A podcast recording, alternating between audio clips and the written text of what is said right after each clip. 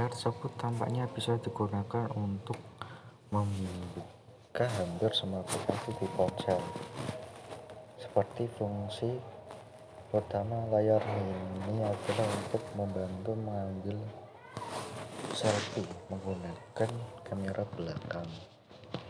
Sedangkan untuk spesifikasi menu 10 ultra lainnya YouTube tersebut mengatakan ponsel ini memiliki layar OLED berukuran 6,8 inch dengan resolusi Wiki HD Plus dan adaptive refresh rate 120 Hz.